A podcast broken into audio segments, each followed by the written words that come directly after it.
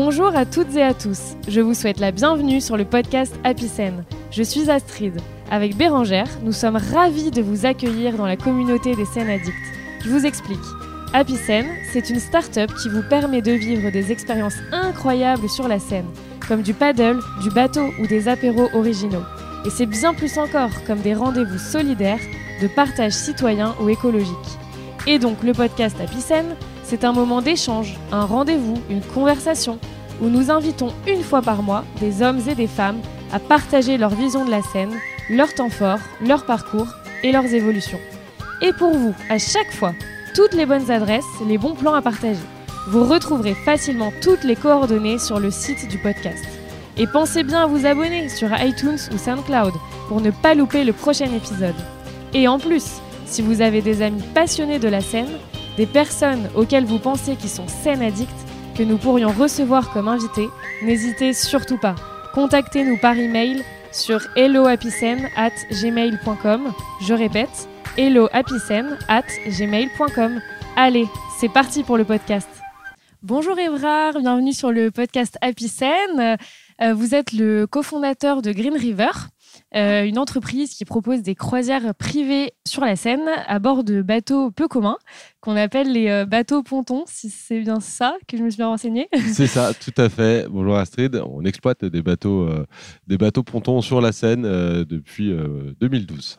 Et alors, est-ce que vous pouvez du coup vous, bah, vous, présenter et en dire un petit peu plus justement sur ça?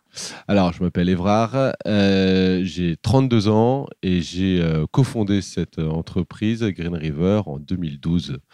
Euh, voilà, à Ivry-sur-Seine, on était à Marais à l'époque. Avant du coup de rentrer plus dans les détails de euh, comment on, bah, on crée euh, cette société et, comment ça se passe toutes les étapes, on fait un petit bond dans le temps. Est-ce que vous pouvez nous, expliquer bah, quels ont été vos premiers pas sur la scène? Comment vous en êtes arrivé là? Alors, c'est comme quoi le destin, c'est très atypique. Hein. j'ai simplement répondu à une rencontrer la bonne personne au bon moment. J'ai rencontré mon, mon maître de stage de mon premier stage en fin d'études euh, à un forum d'école dans mon, dans mon école de commerce. Et il me proposait en fait de développer une activité autour d'un petit bateau qui était amarré du coup à Ivry-sur-Seine. Et euh, voilà, il m'a fait passer mes permis bateau, etc. Et puis j'ai fait, fait mon stage sur un petit bateau. Et quelques mois après, euh, on s'est associé pour, pour monter Green River. D'accord, donc l'idée est venue de cette petite expérience à l'issue de l'école et, du coup, vous n'aviez pas du tout avant de point d'ancrage euh, sur la Seine Alors, euh, sur même aucun point d'ancrage sur les bateaux. Hein, mhm. je ne connaissais pas du tout ce monde-là. Euh, c'est lui qui m'a fait passer mes permis, etc. Et j'ai découvert en même temps, au fur et à mesure, au fil de l'eau, j'ai découvert le monde du bateau, du, le monde fluvial. Euh, voilà. Qui vous a bien plu et inspiré, faut croire. et, euh, et, moi qui cherchais un, un métier euh, à l'extérieur et en tout cas qui touchait le plus possible à la, à la nature, bah, j'ai réussi à trouver ça à, Paris en étant sur la scène toute la journée. Ouais, c'est assez magique. Euh, et du coup, euh, donc, euh, vous nous dites que vous avez lancé cette entreprise vraiment à la sortie de vos études, hein, c'est bien ça. comment est-ce qu'on fait pour devenir entrepreneur comme ça, tout, jeune diplômé? Comment on devient jeune entrepreneur comme ça? Alors, on a une, petite formation. J'ai fait un master entrepreneuriat au sein de mon école. et puis ensuite Ensuite, on essaye de, s'entourer et d'écouter euh, les aînés et savoir euh, comment on peut euh, entreprendre sans, trop se, planter. voilà, moi j'ai eu cette chance de, rencontrer les, bonnes personnes au bon moment, d'être bien épaulé, que ce soit bah, donc par mon maître de stage, et puis aussi par, par son entourage familial qui, qui soutient même dans les moments un peu compliqués, etc. C'est vrai qu'au début, euh, pendant quelques années, je me suis pas payé et que mes premiers stagiaires étaient payés plus, plus grassement que moi. Donc, euh, du coup, ça fait un peu bizarre, mais euh, avec un peu d'audace et puis de, volonté, on arrive à, on arrive à s'en sortir. Et du coup, là maintenant, vous êtes à la tête de huit bateaux, donc c'est quand même pas rien. Est-ce que vous pouvez nous partager les principales étapes du développement? Comment ça s'est passé au tout début? Est-ce que vous aviez les huit d'un coup? C'est venu progressivement euh? Alors, euh, au début, on, a commencé avec un seul bateau, un bateau euh, ponton. Est-ce que peut-être vous pouvez redire aussi ce que c'est un peu Alors, les, oui, bien sûr, les bateaux pontons, c'est des bateaux qui, qui, viennent tout droit des États-Unis, qui sont des véritables salons flottants. Euh, qui ont une capacité de 12 passagers. Et en fait, avec ça, on pouvait proposer des, croisières privées, euh, donc, euh, donc jusqu'à 12 personnes pour un anniversaire, un enterrement de jeune fille, une demande en mariage, voilà, une petite réunion pro. Et, mais en tout cas, on ne fait que du privé avec. Et, voilà. et donc, on a commencé avec un seul bateau. au départ, je faisais le commercial, je faisais la com, et puis le soir, je montais sur le bateau, j'embarquais et, et, je faisais les croisières. Voilà. Donc, je faisais tout de A à Z. Et puis, euh, j'ai fait ça pendant bien deux ans. Et euh, du coup, enfin, on a, fait ça pendant, j'ai fait ça pendant un an en tant que stagiaire. Après, on s'est associé avec mon, maître de stage. Et là, on a vu que ça marchait plutôt pas mal. Et donc, au bout de quelques mois d'association, on a décidé d'acheter un second bateau. Du coup, là, euh, bah là j'ai dû prendre un, un capitaine. Euh, un capitaine qui venait m'aider de temps en temps, voilà, quand les deux bateaux sortaient en même temps, mais sinon je continuais à tout faire, moi sur l'un et, lui sur l'autre. Et puis euh, voilà, au fur et à mesure, on s'est développé, on est passé à 3, 4, et puis après 6 euh, et 8. 6 et 8, et du coup on a embauché petit à petit, alors avec toujours, on est en mode système D hein, quand on est entrepreneur et on, fait, on a tout fait avec nos propres moyens. On a été un peu aidé par les banques, mais on n'a pas fait de rentrée d'investisseurs ou quoi que ce soit. On a tout autofinancé euh, quasiment. Et du coup, euh, du coup, on fait beaucoup de système D. On embauchait des, stagiaires qui nous aidaient. Et ces stagiaires-là, une fois que euh, s'ils avaient bien aimé leur stage et qu'ils avaient bien aidé au développement de, la boîte, on, les a embauchés. Donc du coup, finalement, au sein de Green River, c'est, on a tous commencé par des stages. Et puis on a tous, après on est embauché et, voilà, on a tous monté, on est tous montés comme ça. Et aujourd'hui, on est, on est 8 salariés plus après euh, une panoplie de petits euh, de capitaines en extra. Voilà.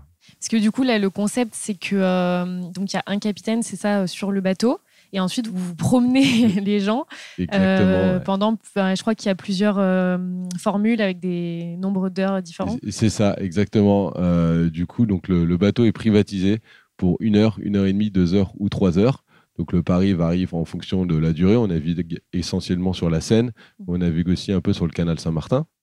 Et du coup, à bord, il y a un capitaine qui emmène un groupe donc jusqu'à 12 passagers. Et euh, alors, il n'est pas là, il, discute avec les, clients, etc. Si les clients le demandent, si, les clients demandent à, faire ce qu'on fasse quelques commentaires, on les fait, etc. Mais il est surtout là pour accompagner les gens et qu'ils passent un bon moment ensemble sur leur bateau. D'accord, ouais, il, peut, il sait se faire discret si, euh, Exactement. C'est une qualité. Du coup, euh, je sais que vous êtes assez attaché aussi à tout ce qui est transition écologique, euh, énergétique, etc. Est-ce que vous pouvez nous faire une petite cartographie des, des, flottes à énergie électrique sur la Seine? Et est-ce que vous savez comment ça se passe dans les autres capitales qui, qui ont des fleuves aussi? Euh, où est-ce qu'on se situe par rapport à tout ça, ces avancées? Parce que je crois que du coup, vos bateaux, euh, enfin, vous pouvez réexpliquer du coup ça, mais euh, que vos bateaux utilisent aussi ces énergies. Oui, alors en fait, sur la scène à Paris, il s'avère qu'il n'y a quand même pas grand-chose en électrique, mais il y a pas mal de projets qui sont en cours. Et du coup, dans quelques années, on va avoir pas mal d'électrique d'électrique sur la scène à Paris. Mais on est bien en retard par rapport à d'autres capitales, et je pense particulièrement à Amsterdam où euh, là, 80% euh, de la flotte, euh, si ce n'est plus, est déjà 100% électrique. Alors, certes, on n'a pas les mêmes contraintes, mais la politique aussi est, différente et chez eux, ils ont poussé beaucoup plus tôt à l'électrification des flottes. Du coup, à Paris, ça arrive petit à petit et nous, on a été les premiers cette année à mettre, à faire naviguer deux bateaux électriques électro-solaires, exactement voilà, qui sont euh, à petite vitesse, qui sont même 100% autonomes grâce juste, au, juste au soleil. Et j'espère qu'il y en aura plein d'autres derrière. Mm. Alors du coup, eux, ils marchent plutôt l'été parce que c'est vu le temps en ce moment. la, météo en ce moment, euh, oui, bah on, on, navigue un tout petit peu moins longtemps, mais en vrai, euh, il y a une partie de, des recharges de batterie qui est faite qui est faite à quai. Euh, qui est faite à quai. Donc, euh, si, si, ça marche également l'hiver. Tant mieux. Et du coup, euh, vous en avez un peu parlé, mais les signaux positifs pour lesquels ça change, c'est quoi? Ça pourrait être la politique qui change et puis aussi tout simplement une transition plus large qui fait qu'on est amené à, changer. Pareil pour les voitures, pour plein bah, de choses. Oui, exactement. Il y a les, je pense qu'il y a une vraie prise de conscience aujourd'hui pour chaque entreprise de vouloir de vouloir passer au vert. De, nous, notre outil de travail, c'est le bateau. Comment on peut rendre plus vert notre, entreprise? Bah, C'est en rendant nos bateaux, notre flotte verte. Et ça, c'est ça commence à se généraliser. Après, il y a beaucoup de freins. Euh, je, parlais, je, pensais tout à l'heure aux freins euh, climatiques, euh, physiques sur l'eau, le, courant, la crue, etc., qui, qui étaient des contraintes techniques, si je puis dire, mais il y a aussi des contraintes financières et l'électrique, ça coûte excessivement cher. Donc aujourd'hui, il faut que les, les, euh, les pouvoirs publics, euh, les collectivités, etc., euh, aident à ce développement-là via des aides de toutes sortes, etc. Et donc, il faut qu'ils qu poussent à ça. La mairie de Paris, elle, le, commence à pousser sérieusement au vu des JO, justement, d'avoir une, une flotte verte à Paris. Et maintenant, petite question actuelle. Euh, comment est-ce que vous avez vécu le confinement euh, et puis là toute cette période un peu euh, trouble et transitoire, surtout quand on est encore une petite entreprise? Alors on le vit bizarrement. au tout début, on stresse un peu, on se dit qu'est-ce qui va se passer, etc. Ça va être catastrophique. Et puis pendant tout le confinement, on prend son mal en patience parce qu'on se dit que ça va durer pas trop longtemps, que personne travaille. Donc du coup, si on travaille pas nous non plus, c'est pas non plus trop grave, qu'on est aidé, etc. Ça, c'est pendant un certain temps. Et puis, euh, et puis au moment du déconfinement, le 11 mai, nous, on a eu la chance de pouvoir reprendre très vite parce qu'on est, on embarque que des petits groupes qui sont en plus en plein air, qui c'est des groupes privés, etc. Du coup, on n'a pas, on a moins de problèmes que des grosses compagnies euh, qui font plutôt du transport de masse. Mais euh, donc on a eu cette chance-là. Ça a été compliqué quand même au début parce qu'on travaillait avec beaucoup de touristes et mm. ça, les touristes, eux, ils n'étaient pas là. Donc il faut aussi apprendre à se réinventer, à communiquer autrement, à aller euh, proposer notre produit aux Parisiens qui étaient à l'origine, euh, toute origine de Green River, qui était proposé aux Parisiens, mais qui au fur et à mesure que euh, ça s'est développé, les touristes sont arrivés, ont pris plutôt la, mm. place des Parisiens. Voilà. Du coup, euh, du coup, il a fallu, euh, il a fallu communiquer autrement et faire venir une nouvelle clientèle et fidéliser une nouvelle clientèle. Ça n'a pas été simple. On a été après pas mal aidé par la météo. Il a fait très très beau. Euh, du coup, les gens voulaient sortir, etc. Donc ça, ça nous a bien aidé. Euh, et puis, euh, et puis là, je vous cache pas que depuis depuis une semaine, c'est juste cata quoi. Il mm. pleut, les restrictions sont de pire en pire, et l'hiver va être long.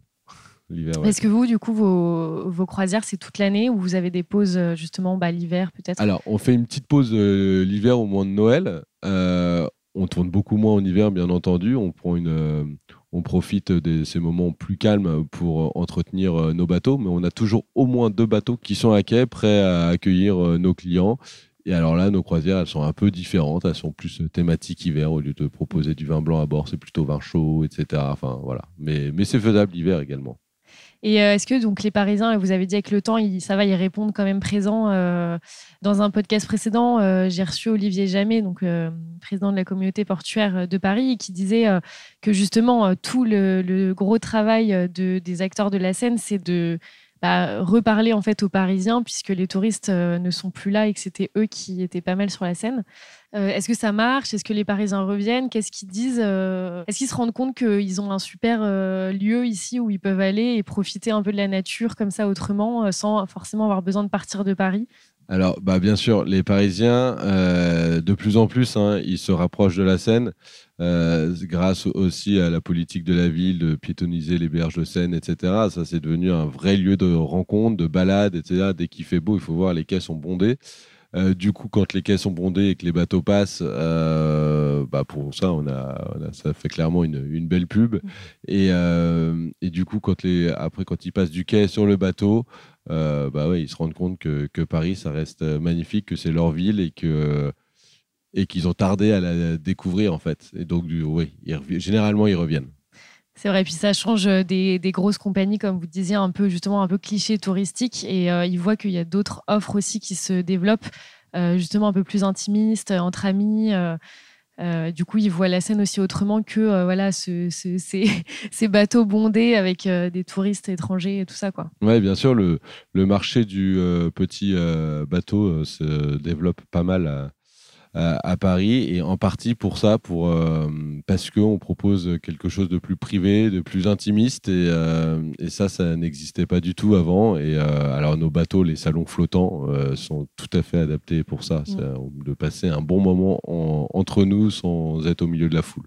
Oui, c'est ça, parce que vous avez dit le mot, c'est vraiment des salons. C'est que ce que vous proposez, c'est vraiment de. Euh, on peut mettre sa musique, euh, on peut boire voilà, du vin comme une soirée, en fait, euh, qu'on ferait en appartement, mais on peut la faire en plein air, sur la scène, c'est quand même génial. exactement. Nous, le, concept de base, ça a été de proposer aux Parisiens de, venir prendre l'apéro. autrement que sur les pelouses du Champ de Mars ou, ailleurs dans, dans un bar lambda. Nous, on leur proposait à relativement bas coût, de, de, venir profiter de, la, de leur capitale, de leur ville sur laquelle ils avaient quasiment, je pense, jamais navigué, à part peut-être quand ils étaient petits sur un bateau mouche. Et, euh, et voilà, ils leur proposaient une façon différente de découvrir leur ville, quoi. Et d'une façon aussi euh, surtout sympa. Euh, et quelles sont les, les, prochaines étapes pour Green River? Est-ce que vous en avez? Est-ce que le confinement a permis peut-être de, de, penser à, à, la suite, loin du Covid? Alors le, bah, le Covid, on fait avec et puis non, il faut simplement continuer à se réinventer et ne pas attendre que les clients arrivent les bras croisés parce que je pense que ça peut durer encore très longtemps. Hein. Les touristes ils vont pas revenir de sitôt. Mais du coup, on essaye de continuer à se développer comme on le souhaite. Alors nous, l'idéal, ça serait de euh, notre objectif premier, c'est d'avoir une flotte 100% euh, électrique totalement verte euh, d'ici les JO 2024. Voilà. Et pour ça, bon, pour ça, il faut quand même qu'on ait un peu de clients hein, qui viennent d'ici là parce que il faut financer tout ça. Il faut financer tout ça, mais, mais ça, c'est le gros projet.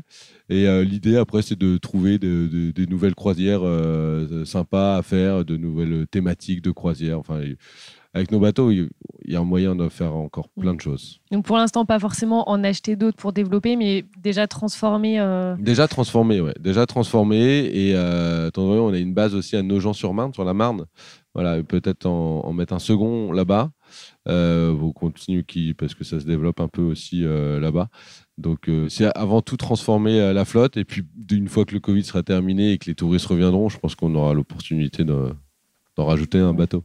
en tout cas, euh, il y a plein de belles choses en perspective. Bon, voilà, là, c'est un peu en stand-by à cause de tout ça, mais c'est, comme vous dites, un peu pareil pour tout le monde. Mais euh, il y a plein de belles choses, donc euh, on vous souhaite tout le meilleur pour la suite. je vous remercie beaucoup d'avoir accepté notre invitation et à très bientôt. Et bah, merci beaucoup, Astrid, à très bientôt. Hello à tous À nouveau, quelques infos avant de nous quitter. Si vous souhaitez nous contacter, nous poser une question ou nous faire un feedback sur l'épisode, n'hésitez pas à nous envoyer un message sur helloapicen@gmail.com. Mille merci de nous avoir écoutés jusqu'ici. Si vous avez apprécié ce podcast, vous pouvez nous aider à le faire connaître en mettant un commentaire, des étoiles ou tout simplement en le partageant sur les réseaux sociaux. Je vous dis à très vite pour un nouvel épisode. À bientôt!